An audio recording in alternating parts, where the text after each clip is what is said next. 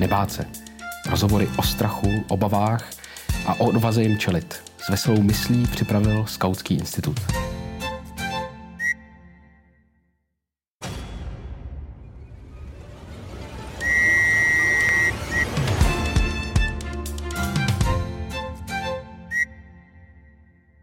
Petr Glogar, řeholník, bosy karmelitán, bývalý představený světoznámého kostela Pražského jezulátka, který ročně navštíví asi půl milionu lidí, současný představený kláštera na Hračanech. Dnes nám bude pomáhat nalezat cestu eh, k odvaze. Vítejte ve Skautském institutu na Staromáku. Děkuji za pozvání. Jak může spiritualita pomáhat se strachem? Spiritualita je nějaký přesah. A pokud ten přesah někde máme, já tomu říkám vertikála, tak eh, samozřejmě máme trošku jiné, eh, jiné opory a můžeme se na něco jiného spolehnout, než jenom sami na sebe. Takže to vlastně je spolehání se nebo opření se o něco, co je trochu mimo nás. Můžeme se i v téhle nečekané nové situaci uh, spolehat na spiritualitu? No já si myslím, že jestli tu spiritualitu chápeme jako, jako každodenní zkušenost s nějakým přesahem a ta současná situace nás možná hodně svírá, hodně nás jako stahuje dolů, tak se potřebujeme nadechnout. Potřebujeme se podívat kolem sebe, potřebujeme se podívat nahoru. A to si myslím, že jako je to, co člověka jako posune dopředu a zároveň mu dává možnost jako se na tu situaci dívat třeba i jinak. Jiným úhlem pohledu. Máte vy sám v životě z něčeho strach? Já mám takovou zkušenost, pokud bych mohl mluvit trochu o sobě. Já jsem zažil takový strach v dětství, strach o svoji vlastní mámu, která umírala, strach o, o to, když jsem se setkal ze smrti svých blízkých. A tak vlastně pocituju hodně strach, nebo si to uvědomuji, strach spíš o ty druhé. O to, co se děje s těma druhýma. E, sám ten svůj strach, nebo sám, že se bojím něčeho, tak je spíše směřovat, nebo spíše to vnímám jako obavu o ty druhé, než o sebe sama. Ale zároveň e, samozřejmě v této situaci si kladu otázku, jak to bude, jak e, se ty věci a vztahy budou odvíjet dál, takže mám strach, mám obavu o ten, řeknu, zítřek. Není to strach, který by mě svíral, ale zároveň eh, trochu mi to, eh, jak si, mě to omezuje. A pokud jde o zítřek, eh, tak jaká, jaký je váš odhad? Jak to bude vypadat? to, se, to se vůbec nedokážu. Já, já jsem se naučil hodně žít tady a teď, takže žiju přítomnost, žiju dnešek, protože ten zítřek vlastně tak trochu nemusí být, nebo může být úplně jiný. A ten život mě naučil hodně se na ty situace života nebo na ty další události nedívat z velkého jaksi, jaksi horizontu, ale právě na to, co můžu dělat dneska. A, a to mi pomáhá, že prostě mám samozřejmě nějakou vizi, vím, co bych rád, kam bych došel, ale zároveň vím, že pokud dneska neudělám ten krok, tak zítra se nic nestane. A v, této, v této situaci, při, při té pandemii, při té úzkosti, která vládne společností. Jak vy sám to teda zvládáte, když máte nějaké obavy? Já mám eh, možná štěstí na vztahy, eh, protože mám kolem sebe fůru přátel, fůru dobrých lidí, eh, tým, který nakonec komunitu i tým, se kterým pracuji, takže ty vztahy mi pomáhají jako překonávat i takové ty každodenní možná obavy, co, co bude, protože my se nějak, to se vždycky nějak doplňujeme. Každý je někde, někdo je víc nahoře, někdo je dole. Takže bychom se měli soustředit na vztahy. Já si myslím, že vztahy jsou ty, které, nás, které nám zbudou ve finále, které jako zůstanou, protože když nemáme vztahy s druhými nebo dobré vztahy, tak, tak člověk zůstane sám. Já myslím, že ty izol, ti lidé, kteří jsou dnes izolováni díky té situaci, která je složitá, tak vlastně myslím, že většina z nich by toužila potom, aby, aby se s, ním, s nimi někdo dal do řeči, aby někdo eh, je navštívil, aby s nimi vytvořil vztah. Vy jste řekl, že utrpení je součástí životního balíčku. K čemu nám to utrpení teda je? K čemu nám je zranitelnost? No, já myslím, že to utrpení, ta zranitelnost je jaksi součástí našeho života. My jsme se narodili, vlastně, když jsme přišli na svět, tak jsme způsobili bolest šli jsme do, te, do toho světa skrze bolest, protože porod je bolest. To je vstup do nového. Takže vlastně ten náš život je poznamenán. To já si nemyslím, že jako si musíme zvykat. My jenom si máme uvědomovat, že to životu prostě patří. A že vlastně to součást. A že předtím nemůžeme uniknout. A kdo, kdo předtím chce utéct, tak vlastně stejně, jak říkal Jung, když utečeme předtím, tak se paradoxně setkáme s něčím daleko, daleko složitějším. Takže eh, já si myslím, že ta konfrontace s tím, že ten život je náročný, je těžký, že nám přináší nestandard, nekomfort, je vlastně součástí našeho životního balíčku, toho, že žijeme v tomto světě, že ten život je zranitelný. Stačí málo. Stačí malá nepozornost na, na, na silnici a můj život se změní. Takže to utrpení nebo ta křehkost nebo zranitelnost je vlastně něčím, v čem žijeme dnes a denně. Taky jste řekl, že hledání vyníka, proč se stalo to či ono, nedává v životě smysl. Proč si to myslíte? Eh, já si myslím, že to, to je slepá ulička, jo? nebo slepá cesta, nebo to nikam skutečně asi nevede. Protože e, vlastně kdo za co může. Já se můžu spíš ptát, k čemu mě to může přivést, k čemu ta situace nebo ty události mého života, čemu mě mají naučit. E, jakou lekci mi dávají, abych se naučil to, co mi ten život jaksi přináší a, a k čemu mě to může přivést, co můžu objevit nového. Někomu říct, že za to může, to je poměrně snadné, ale vlastně mm, Zaprvé se zříkám odpovědnosti za tu situaci, ve které jsem, protože ta situace nebyla vytvořena jenom tím, že někdo něco možná udělal. Možná, možná udělal chybu. To je docela možné. Já jsem taky v životě udělal furt chyb. Ale vlastně jako hledat ty chyby je trošku jako já myslím, že to je škoda, škoda času a je to, je to, je to zbytečný. Jo. Takže spíš, možná, že jsem takhle nastavený, abych spíše hledal, jak z toho ven, jako co z toho získat, jak, jak to přesto přetavit do svého života a, a jít s tím dál. Vy se věnujete i terapii. S čím za vámi lidé nejčastěji chodí? S jakým utrpením? Většinou jsou to utrpení, když to tak jako můžeme nazvat, tak jsou to utrpení, které se týkají, že stradají ve vztazích. Já se věnuju rodinné terapii a párové terapii, především souvisí to s psychosomatickými poruchami nebo nějakými eh, onemocněními, takže ono to je samozřejmě spojené dohromady ale většinou jsou to lidé, kteří přicházejí a nějak se jim nedaří, nějak eh, nemohou najít k sobě to, co třeba měli předtím, jak, je, jak, jak ten vztah vypadal, co byl, čím byl, tak hledají pomoc. A já si myslím, že oni většinou tu, eh, ten, jako ten potenciál mají, akorát je tam někde uzavřen. A já jim vlastně jenom pomáhám, aby to znovu otevřeli, aby našli ty zdroje, které jsou v tom vztahu, pokud tam jsou, tak, tak, tak ty vztahy jsou velice uzdravné. Tak se uzdravují vlastně sami paradoxně. To je jako taková zajímavá práce. Že jim jenom otvíráme, nebo otvírám vlastně ten prostor, aby oni si našli sami vlastně ty energie, ty zdroje, které mají v tom vztahu a, a vlastně ten vztah se uzdraví. Takže je to krásná práce. Když jsme u té rodiny, vy, vy taky říkáváte, že místa, kde, kde působíte, se stávají vaší rodinou. Co přesně to znamená? No, tak já to říkám jako rodinou. Já vím, že moje komunita není rodinou, to je trochu nonsens, protože rodina je rodina. Ono se to někdy říká, je to řeholný rodina nebo, nebo nějak tak, ale já si myslím, že to úplně tak nefunguje. Protože ta komunita je přece jenom jiné sestavení lidí, ti tam jsou pro něco jiného a jinak fungují. Takže i když přesto to to, ten pojem rodina používám. Eh, používám tu rodinu jako ve smyslu toho, že eh, zase jsou to vztahy, které vedou k odpovědnosti, vedou k růstu.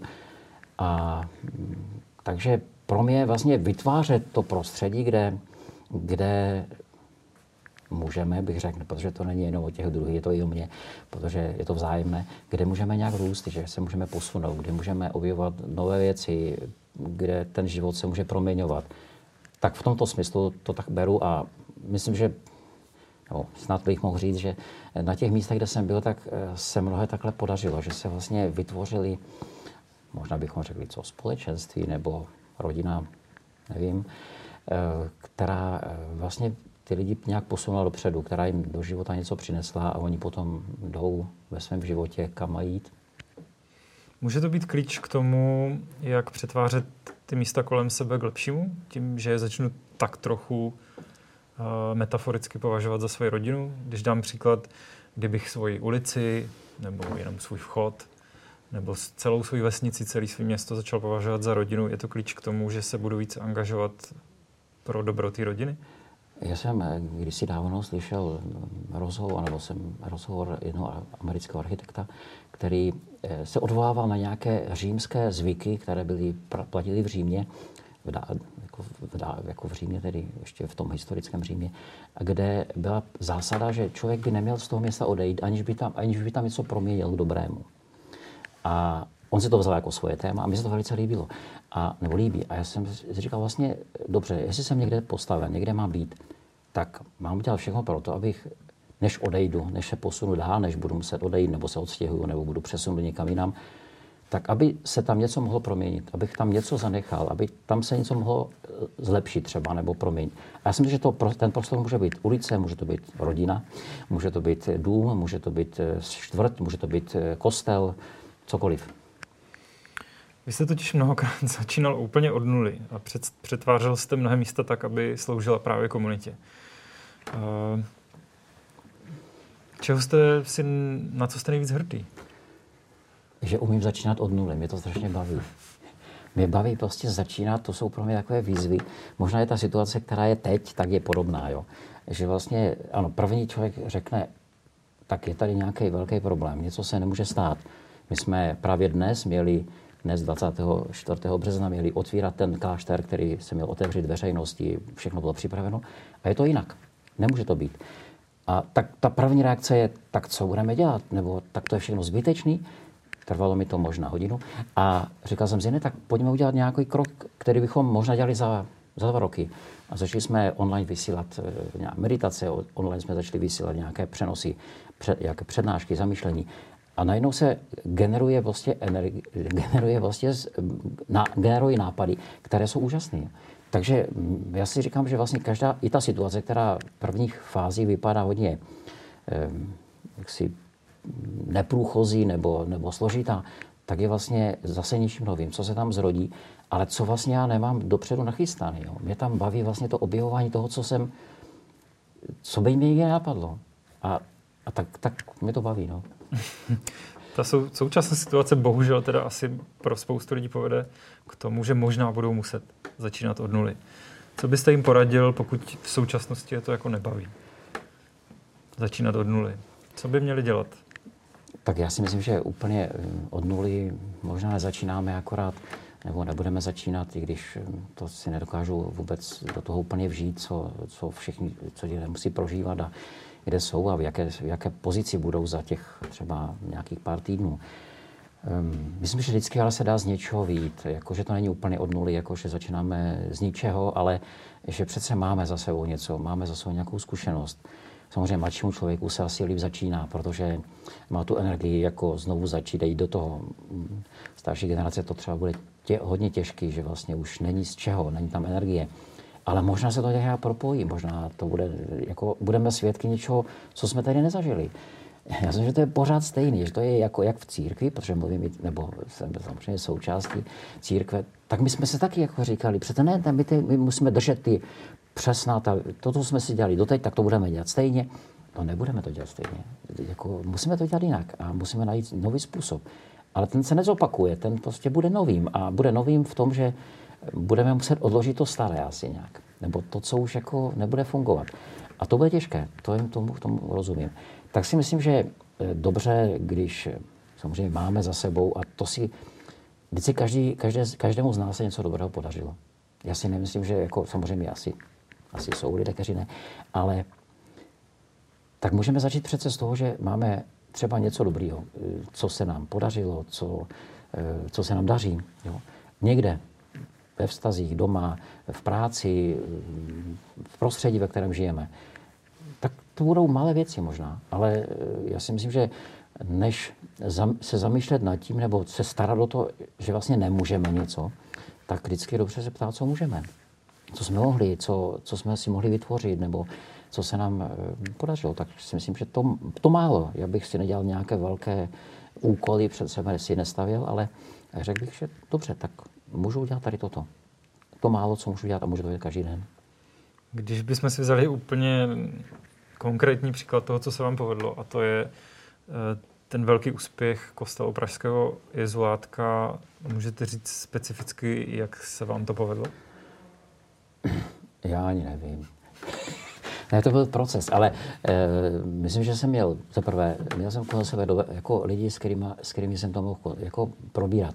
A ty nápady se rodily vlastně jakoby z, Já jsem měl v hlavě nějakou jako vizi. Já jsem věděl, že ten kostel, který dlouhou dobu byl vlastně kostel pro turisty a pro cizince, tak eh, vlastně tak se na něho dívali mnozí kolem a možná i tady z Pražané.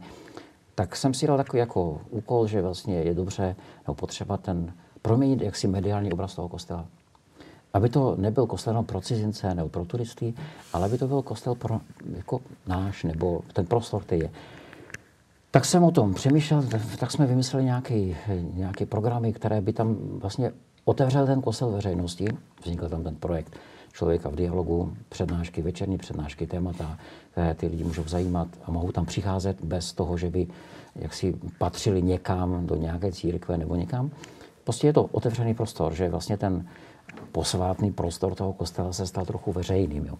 Já nemyslím, že je to, nejde to úplně jako jako bych řekl, vytunelovat, nebo aby se tam posvátno ztratilo, ale jsou to přece témata, která se týkají člověka. A člověk je, jako řekl bych, posvátný, ne? Nebo je prostě, jeho důstojnost je, je úžasná. Tak, tak proč by se takové věci nemohly dít v kostele? A potom jsme tam vlastně udělali nějakou úpravu, která, tu liturgickou, která, když tam samozřejmě člověk vstoupí, tak, tak jsem si pozval Otmara Olivu, to je takový velice, řekl bych, až světoznámý Eh, sochař z Velehradu, známe se roky, a tak jsem říkal, co by v tom prostoru udělal, jo? co by tam mohl přinést. No a vlastně jsme vytvořili něco, co se mi zdá, že, že se fakt jako dobře podařilo. Myslím, že je to jeho jako mistrovské dílo, že to je jeho životní dílo, které vytvořil. A taky vlastně vím, nebo to si dokážu, nebo můžu to asi tvrdit taky, protože Otmar, v té, Otmar Oliva v té době prožíval poměrně velké jako zklamání, řekl bych to utrpení, o kterém jsme mluvili. A vlastně z toho utrpení vzniklo toto dílo umělecké.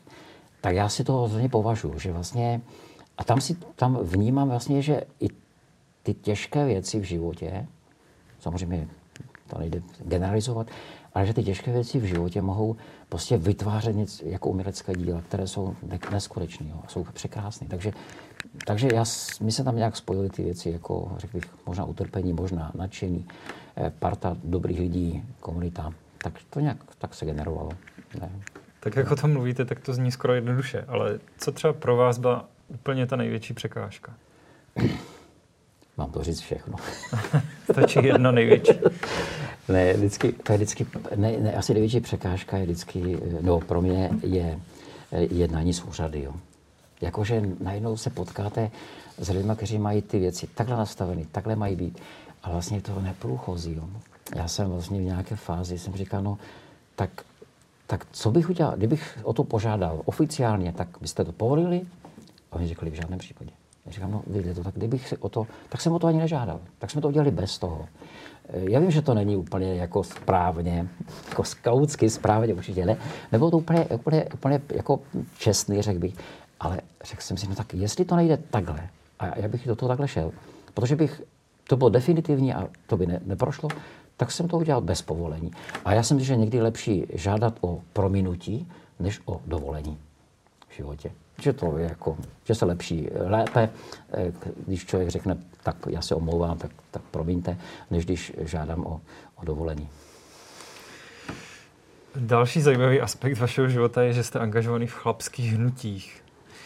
Jaká je podle vás definice současného mužství? A co je to vlastně mužská spiritualita? Já jsem se s tím setkal vlastně před více jak 20 lety, s tímto nazveme hnutím, nebo já bych to možná nazval než hnutí jako tou eh, vnitřní potřebou mužů eh, vlastně objevit tuto vnitřní svoji energii mužství.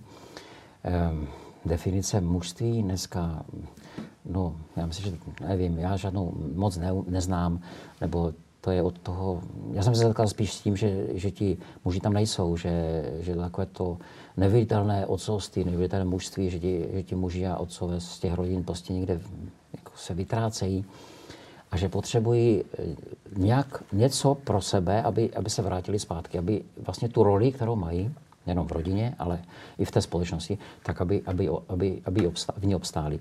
A celé to hnutí, nebo ta spiritualita, jestli to chceme takhle nazvat, tak vlastně nesměřuje ničemu jinému, než převzít odpovědnost za, za to, co mám, eh, jako co je mi svěřeno nebo dáno, nebo za co jsem to odpovědnost měl eh, převzít. A je to kdekoliv.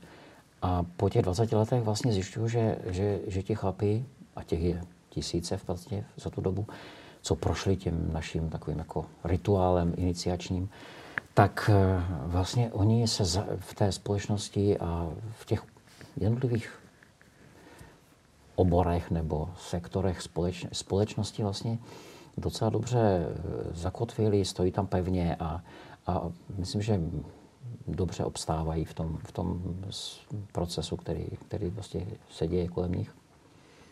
Ještě se chci zeptat na duchovní růst, co to, co to znamená? A jestli právě třeba situaci krize můžeme využít k tomu, abychom rostli i duchovně? Tak eh, je to asi jako, jako bychom, já nevím, dospělému člověku řekli, že by bylo fajn, kdyby nosil ty botičky, které nosil v pěti letech, tak, eh, tak když to bude možná nějaké předškolní dítě, tak to bude možná úsměvné. Když to bude 15-letý nebo 20-letý mladý člověk, tak to už bude trochu trapné.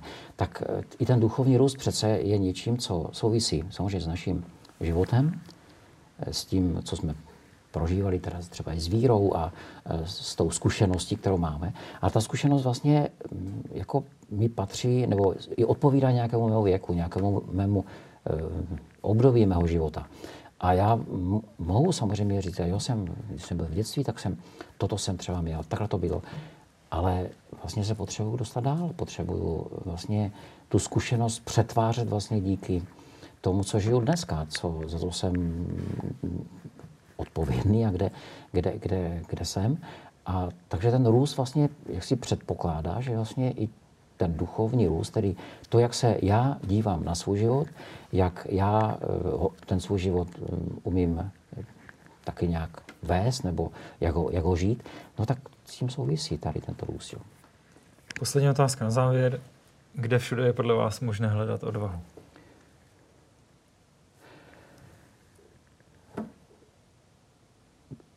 Odvahu, já si myslím, že to je to, že, že to že to můžeme zkoušet. Že to, nevím, jestli někdo je odvážný jako od narození, ale něco jiného, když mi někdo dodává odvahu, jako když mi řekne zkus to. Nevadí, když se to pokazí, nebo když to neudělá, když se to nepodaří, tak to zkus znova. A já myslím, že to je ten jeden ze způsobů, jak, jak získávat odvahu. Že mi někdo řekne, tak to zkus. A když to pokazíš, tak nevadí. To je jenom to je obyčejná chyba, to je rozbít talíř, to je jenom nepořádná zkouška, na tom přece život nestojí. Tak to zkus znova.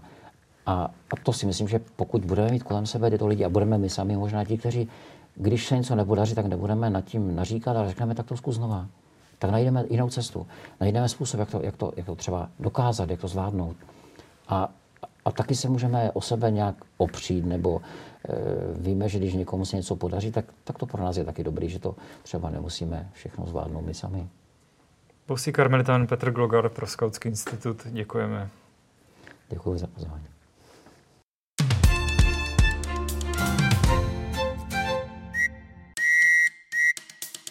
Posláním Skautského institutu je stavět most mezi tradicí a zkušeností skautského hnutí na jedné straně a životním stylem a potřebami současné společnosti na straně druhé. Pojďte nám trochu pomoct. Pojďte stavět mosty s námi. Podpořte.skautskýinstitut.cz